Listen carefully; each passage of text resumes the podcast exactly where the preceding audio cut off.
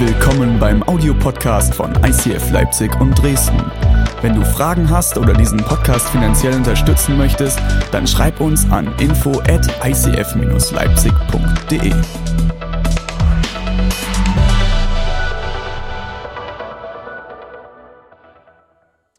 Yes. Toxic. Giftig. Schütze dich selbst. Ja, das ist unsere Predigtreihe, wo wir gerade drin stecken. Ich finde die mega gut, aber ich bin ehrlich, ich habe die ein bisschen unterschätzt.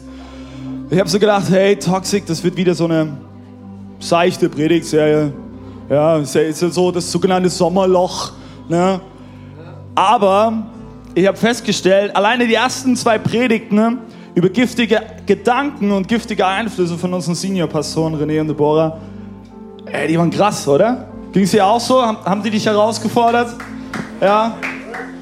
Also das war für mich wirklich an der einen oder anderen Stelle ein kleiner Tritt in den Arsch. Aber ist gut, weil sowas brauchen wir auch immer mal wieder, dass wir wachsen, dass wir uns verändern. Und wenn du heute erwartest, dass es seicht fröhlich wird und ich dir nur von der Liebe Gottes erzähle, muss ich dich enttäuschen.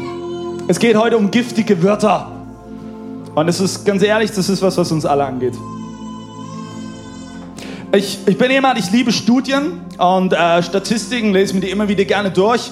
Und da habe ich in meiner Recherche diese Woche eine, eine Hammer-Langzeitstudie von University of Arizona entdeckt. Und zwar haben die 400 Probanden mit Sprachrekordern ausgestattet und da wurden re regelmäßig äh, Sprachaufnahmen angefertigt. So, als Ergebnis ist folgendermaßen, sehr interessant, Frauen kamen auf insgesamt 16.215 Wörter. Wir Männer sind bloß knapp dahinter mit 15.669 Wörtern. Das heißt, ihr Ladies, ihr habt knapp gewonnen. Aber der absolute Knaller, halt dich fest. Die Top-Quasselstrippe dieser Studie kam tatsächlich auf 47.000 Wörter am Tag. Und es war ein Mann. Keine Frau. Es war ein Mann. Und dann ist aber auch krass. Das, das finde ich, das find ich fast traurig, ey. Der schweigsamste Proband kam tatsächlich gerade mal auf 500 Wörter. Wer von euch würde sagen, dass er sehr, sehr gerne redet? Ja, komm, seid ehrlich. Das wäre eine Herausforderung für dich, ha? Nur 500 Wörter am Tag, da musst du dir überlegen, was du sagst. Das ist gar nicht so einfach. Das Ding ist, sind wir mal ehrlich, mit den Worten ist es so eine Sache. Weil wie du redest oder auch was andere Menschen über dich sagen, das wird deine Beziehung prägen, ob nur in deiner Ehe, in deiner Liebesbeziehung oder in deinen Freundschaften. Und es kann sogar einen Einfluss auf deine Gesundheit haben. Hast du es gewusst? Aber die Anzahl der Worte ist eigentlich überhaupt nicht wichtig. Weil es gibt Worte, die haben Gewicht und es gibt Worte, die sind ohne Gewicht. Es gibt Worte, die haben Bedeutung und es gibt Worte, die sind bedeutungslos. Kennst du diese Momente, wenn dich mit jemandem unterhältst und dann so hier rein und da raus? Lässt du so durchlaufen, wie so ein Fluss? Ich meine zum Beispiel die Betriebsanleitung meiner Kaffeemaschine. Ja? Die umfasst über 18.000 Wörter. Wer liest sich das durch? Kaffeemaschine ist selbsterklärend. Du drückst auf den Knopf und der Kaffee kommt raus. Aber eine Liebeserklärung hm. oder ein Heiratsantrag, Tim, ne? der kommt mit ganz wenigen Worten aus. Entweder ich liebe dich oder willst du mich heiraten? Und das sind Worte, die haben Bedeutung, oder? Die können ein ganzes Leben verändern, Tim. Von Grund auf. Okay, ich will kurz beten und dann steigen wir richtig tief in das Thema ein und wir schauen mal, wie Gott uns herausfordert heute. Das wird gut. Jesus, ich danke dir so sehr, dass du hier bist. Ich danke, dass du heute im positiven Sinne unsere ganze Kommunikation auf den Kopf stellen wirst.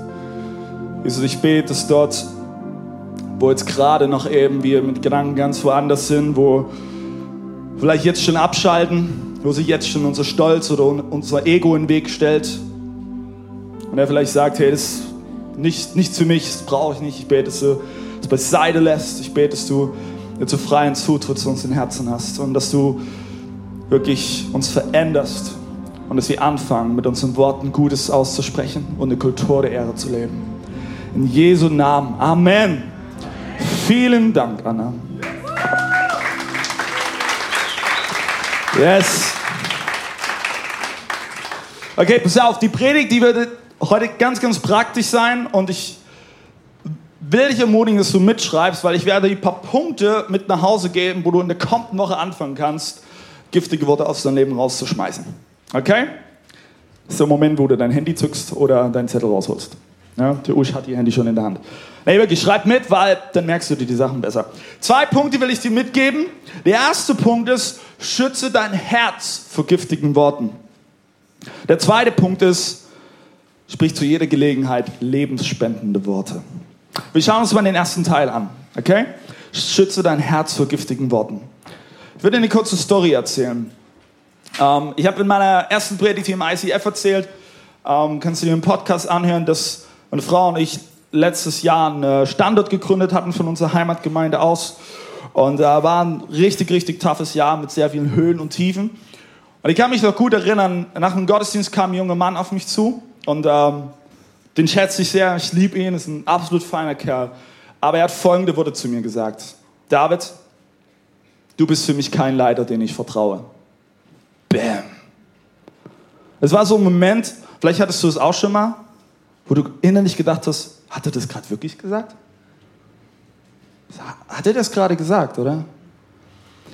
Ich bin ehrlich, ich habe mir das nicht so anmerken lassen, weil wir Männer und unsere Emotionen, es fällt uns manchmal schwer, das, das auszudrücken. Ja, zum Glück habe ich eine Frau, die da an mir arbeitet und sagt, hey David, wie geht's dir wirklich?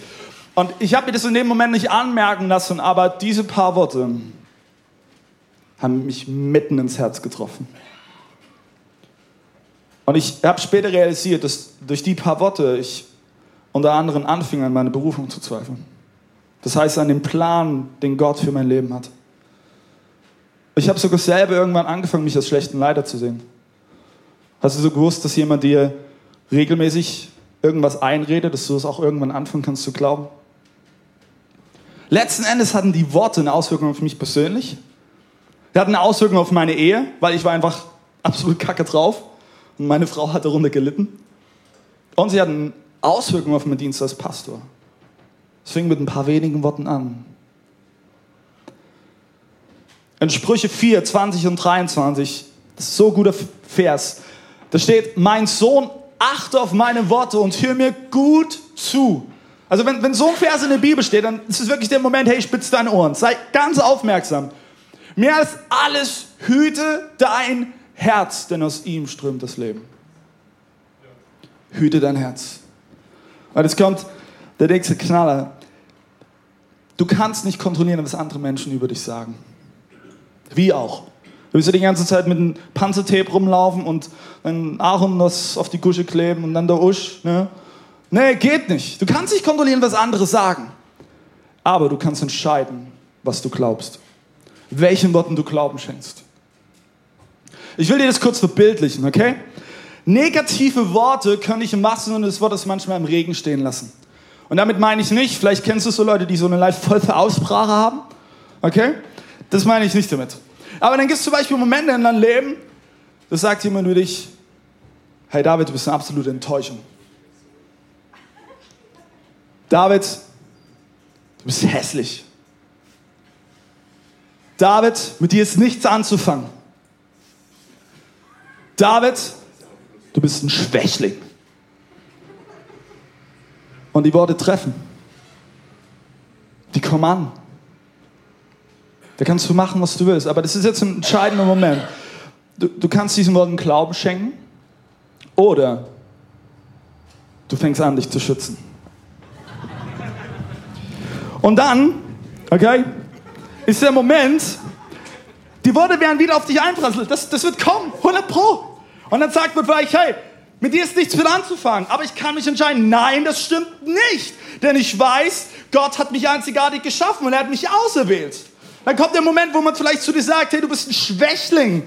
Dann weiß ich, das stimmt nicht. Weil der, der in mir ist, der ist stärker als alles, was in der Welt ist. Dann kommt der Moment vielleicht, wo man über dich sagt, hey, wie siehst du denn aus? Du bist hässlich. dann weiß ich ganz genau überhaupt nicht, weil ich kenne meinen Schöpfer, der mich gemacht hat und er hat mich wunderbar und schön geschaffen. Und dann kommt der Moment, wo man vielleicht über dich sagt, ganz ehrlich, du bist eine reine Enttäuschung. Dann weiß ich ganz genau, das stimmt nicht, weil ich weiß, dass ich an den Gott glaube, der stolz auf mich ist und als er mich geschaffen hat, nur Gutes im Sinn hatte. Du, du kannst dich entscheiden, welchen Worten du Glauben schenkst. Und das nächste Mal, wenn die Worte auf dich einströmen, dann stell die folgende Frage. Ist es die Wahrheit oder Müll? Ist es die Wahrheit oder Müll?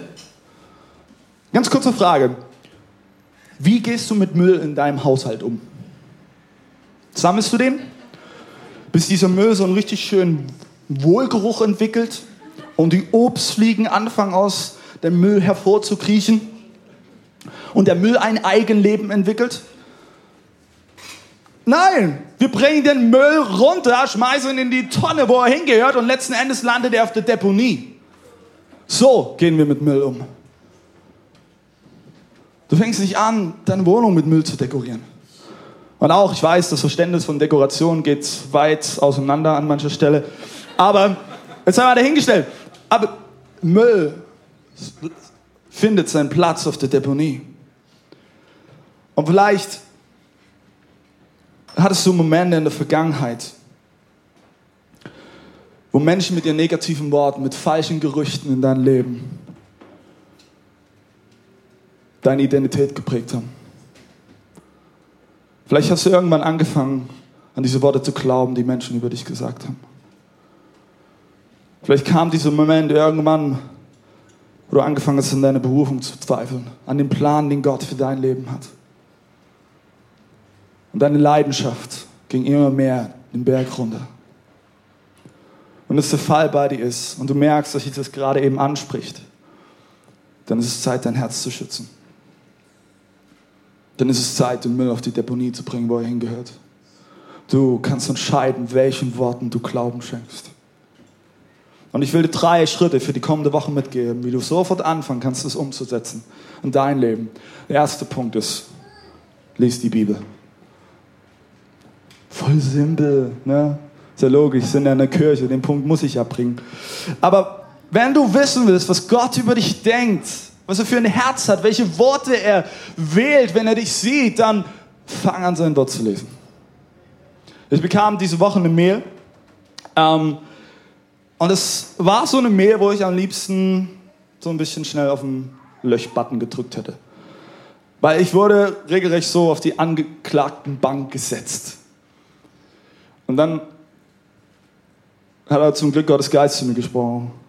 Und ich habe ein bisschen in der Bibel gelesen und dann habe ich folgenden Vers gelesen. 1. Petrus 2, Vers 15. Halte ich fest, das ist so gut. Denn Gott will, dass er durch gute Taten das dumme Gerede unwissender Menschen zum Schweigen bringt. So gut. Weißt du, was ich in meine Bibel-App geschrieben habe als Notiz? Gute Taten neutralisieren Dummschwätzer.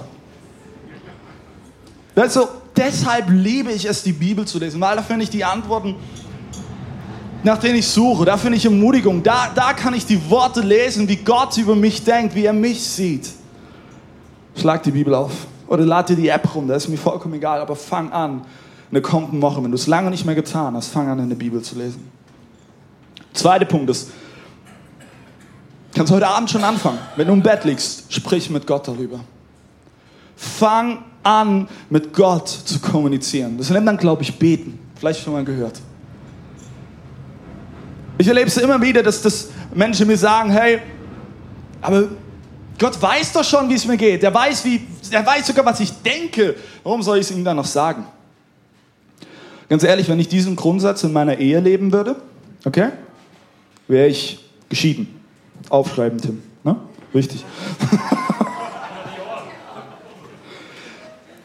Das Ding ist, Beziehung funktioniert nur durch Kommunikation.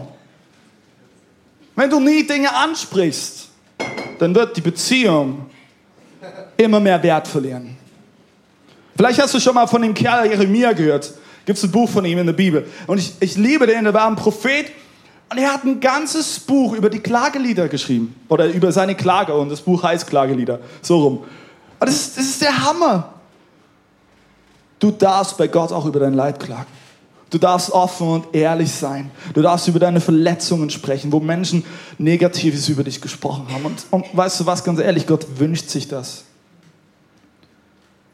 Manchmal habe ich das Gefühl, wir müssen uns, okay, wenn wir jetzt mit Gott reden, dann müssen wir uns jetzt ganz angepasst verhalten und müssen jetzt auf unsere Sprache achten. Bei Gott dürfen wir einfach so sein, wie wir sind. Wir dürfen auch einfach mal alles rauslassen. Wir dürfen sogar sauer sein auf Gott. Hast du das gewusst? Sprich mit Gott darüber. Der dritte Punkt ist auch so wichtig. Fang an, in deiner Small Group über deine Verletzungen zu sprechen. Small Group, vielleicht sagt ihr das nichts, das ist Kleingruppe. Ja. Dort wird Kirche persönlich. Und warum Small Group? Weil Small Group ist ein geschützter Rahmen. Keiner verlangt von dir, okay, stell dich bitte jetzt hier vorne auf die Bühne hin und jetzt sprich über deine Verletzungen. Verlangt keiner. Aber ich, ich liebe es, dass du und ich Teil einer Small Group sein können, wo wir über unsere Verletzungen reden können. Weil wir Menschen brauchen Menschen, wo wir das tun können. Wo wir offen und ehrlich sein dürfen. Wo wir wir sein dürfen. Und das Gute ist dann, was du in deiner Small Group machen kannst, du kannst dich auf eine Reise begeben, sinnbildlich, dass ihr zum Kreuz von Jesus geht und ladet all diesen Müll, all diese negativen Worte, die Menschen über dich gesprochen haben, all diese falschen Gerüchte, ihr ladet sie alle ab an dem Kreuz von Jesus und ihr taucht sie ein, gemeinsam gegen die Wahrheit gegen die Worte, die Gott wirklich über dich denkt. Und das Gute ist, wenn die Tage vergehen, du wirst auch mal wieder stolpern und fallen und dann wird es deine Small Group sein, die dich wieder aufrichtet. Ist das gut? Das war Teil Nummer eins. Schütze dein Herz. Teil Nummer zwei. Sprich zu jeder Gelegenheit lebensspendende Worte. Und ich habe die Woche einen Satz gelesen, den kannst du dir aufschreiben. Der ist so, so gut. Manchmal falle ich nicht ins Fettnäpfchen, sondern springe in die Fritteuse. Okay? Jemand von euch schon mal in die Fritteuse gesprungen? Ganz ehrlich, kommt. Yes, ja. Ich bin auch letztens in die Fritteuse gesprungen. Wollt ihr es hören? Soll ich es euch erzählen? Okay. Ich mache das, Kirche ist für mich. Wir waren äh, vor ein paar Wochen ähm, bei Usch und Reimer, haben da ein Wochenende verbracht. Das war so, so gut. Wir haben eigentlich nur, der Inhalt des Wochenendes war, wir haben ähm, ein bisschen geschlafen, dann haben wir gegessen, getrunken und geredet und dann haben wir das wiederholt. Ähm, war so gut und das war Samstagmorgen. Jeschi, meine Frau, ist ins Bad gegangen, um sich zu richten und ich saß mit Usch da und wir haben uns unterhalten und ich habe keine Ahnung warum. Aber ich ließ folgenden Satz fallen. Ich finde Stillbrüste überhaupt nicht sexy. Und wir haben einen sechs Monate alten Sohn, der wird gestillt. Ja. Abends lag ich mit meiner Frau im Ehebett von Uschum Reimer. Meine Frau drehte sich zu mir und sagte, du Schatz, ich habe den Satz gehört, als ich im Bad war. Oh oh. Schon fing ich an, so ein bisschen in der Fritteuse zu schwimmen. Es wurde immer heißer.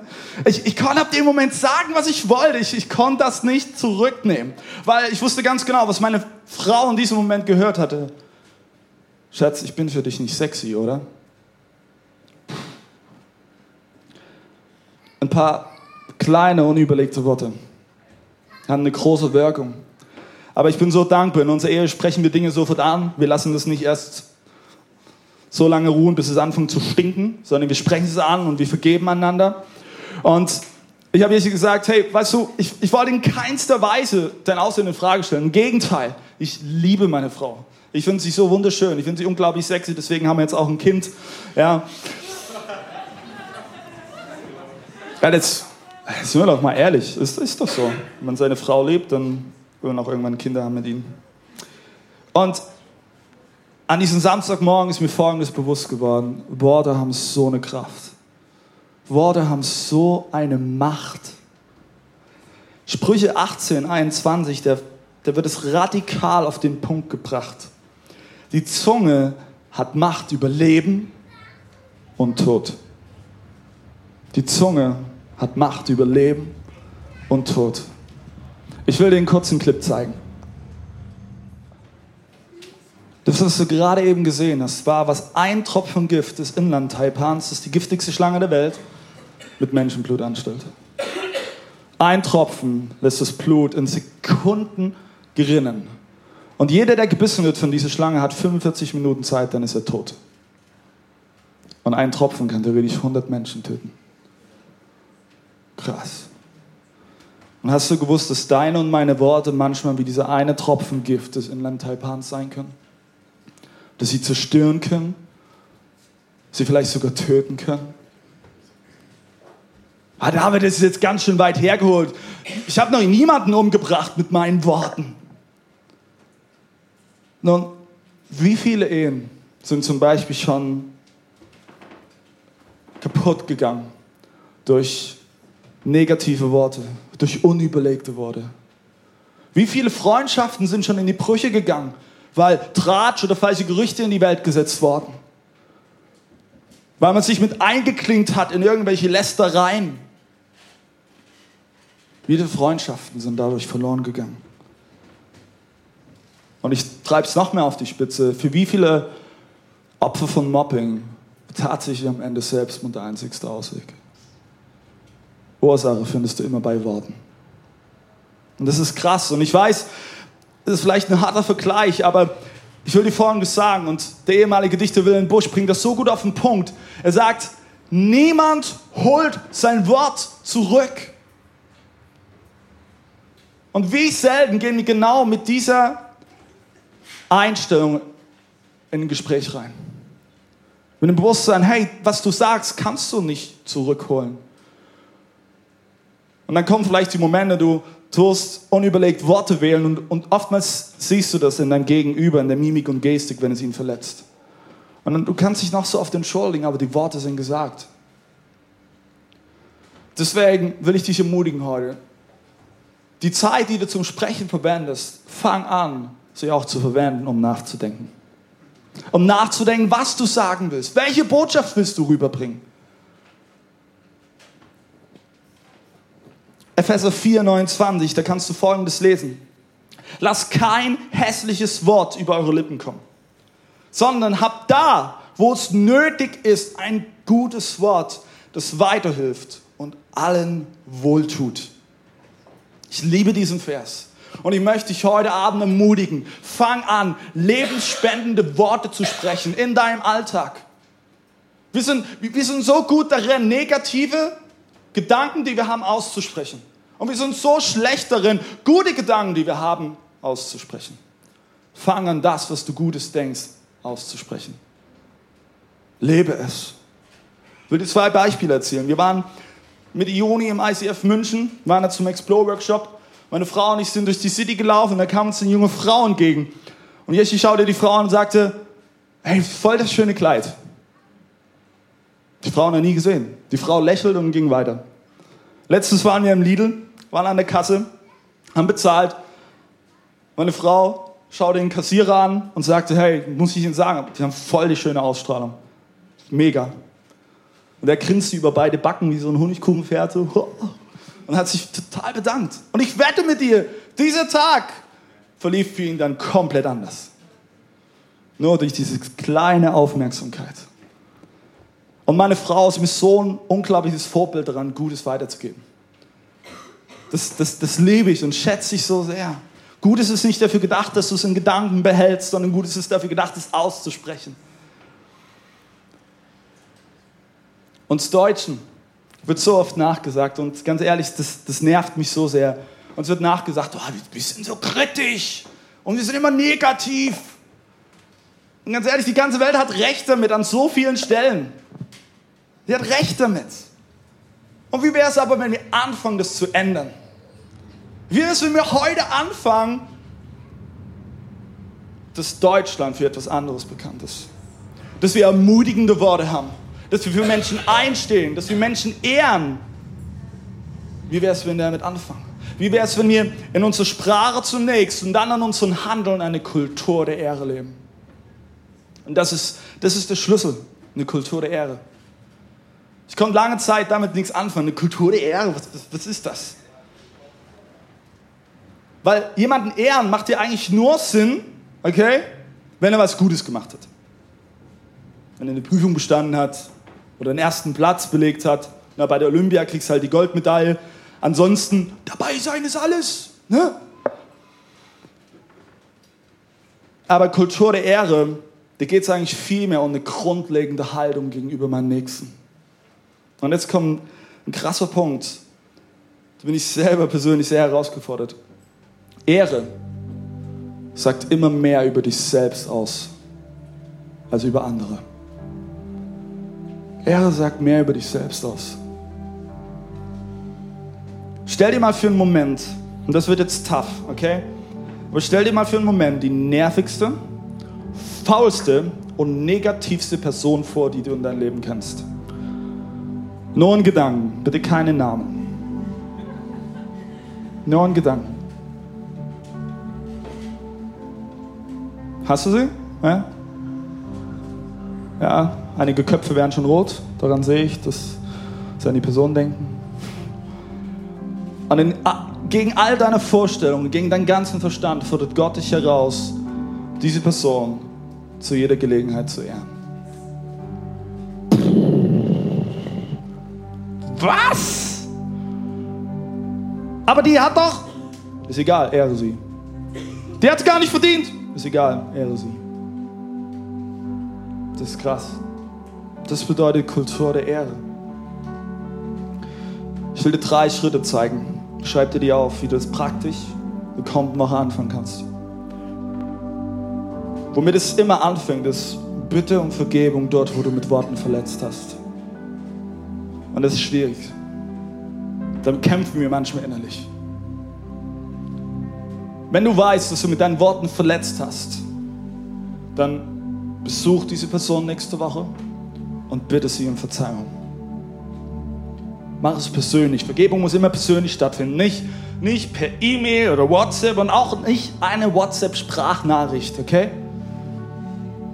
Mach es persönlich. Der zweite Punkt ist, denk nach, bevor du sprichst. Jechi und ich, wir haben immer so einen kleinen Disput in unserer Ehe. Okay, wenn ich zum Beispiel Jechi von meinem Tag erzähle oder es läuft gerade irgendwo ein Projekt und ich erzähle davon, dann nehme ich manchmal in meinen Satz ein Millisekündchen Zeit, um nachzudenken, wie ich Dinge formuliere.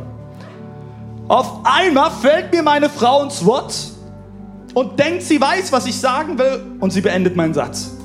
Furchtbar! Hör, wer macht sowas? Versteh mich nicht falsch, ich weiß, das ist ein kleines Beispiel und ich mag es auch nicht, wenn ich mein Gegenüber alles aus der Nase ziehen muss. Aber das ist ein ganz wichtiger Punkt. Ist, Kommunikation heißt nicht, dass du ständig aus deinem Mund Wörter rausfeuerst wie aus dem Lauf von einer AK-47. Kommunikation bedeutet auch manchmal, die Klappe zu halten, nachzudenken und zu überlegen, was will ich eigentlich vermitteln? Welche Botschaft will ich rüberbringen? Was ist das Ziel? Wenn ich mit Aaron rede, ist es dann, will ich ihn vernichten oder will ich ihn aufbauen? Will ich ihn niederreißen oder will ich ihn ermutigen? Was will ich machen? Fange an nachzudenken. Und der dritte Punkt, den liebe ich, sprich Lob und Komplimente aus. Das ist so wichtig. Fang an, deine Zunge zu trainieren, indem du mehr Gutes aussprichst als Böses. Jetzt kommt ein Moment, den mache ich spontan. Und zwar Thomas, du da an der Tür, kannst du mal kurz herkommen? Ganz kurz. Der Thomas, der kommt jetzt von hinten bis hier vor.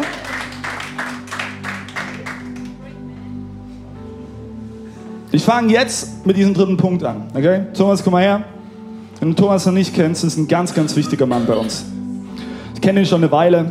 Wir haben uns aus den Augen verloren. Jetzt haben wir uns wiedergefunden. Okay. Ähm, Thomas ist unser Producer, der macht Fotos. Und du wirst einen Thomas in der Celebration selten erleben, dass er hier vorne steht. Aber hätten wir einen Thomas nicht, dann wäre unsere ganze Celebration ein loser Haufen. Der Thomas sorgt dafür, dass es alles reibungslos verläuft. Und ich bin so dankbar, dass wir einen Thomas haben, der auf die Zeit achtet, der uns ermutigt, der ein konstruktives Feedback zu jeder Zeit hat. Und dafür will ich dir Danke sagen, Thomas. Und, und ganz ehrlich,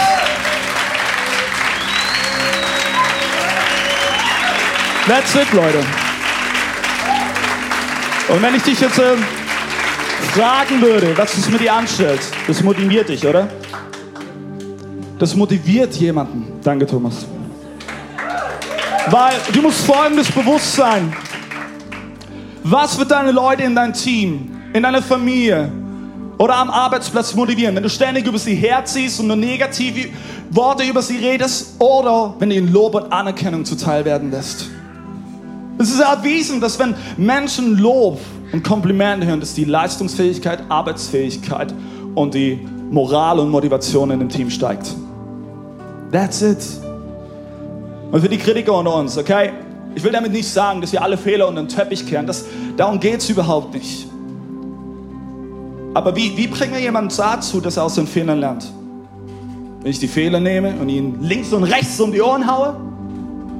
Oder bringe ich jemanden dazu, aus seinen Fehlern zu lernen, indem ich mich mit ihm treffe und sage, hey, pass auf, ich ehre und schätze dich so sehr. Ich bin so froh, dass du in meinem Team bist. Aber da ist ein Fehler passiert, da müssen wir drüber reden.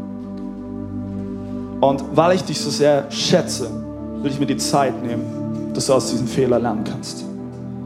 Sagt dir eins, das hat viel mehr Effekt. Und die Leute werden anfangen, dir nachzufolgen. Lass uns mal aufstehen.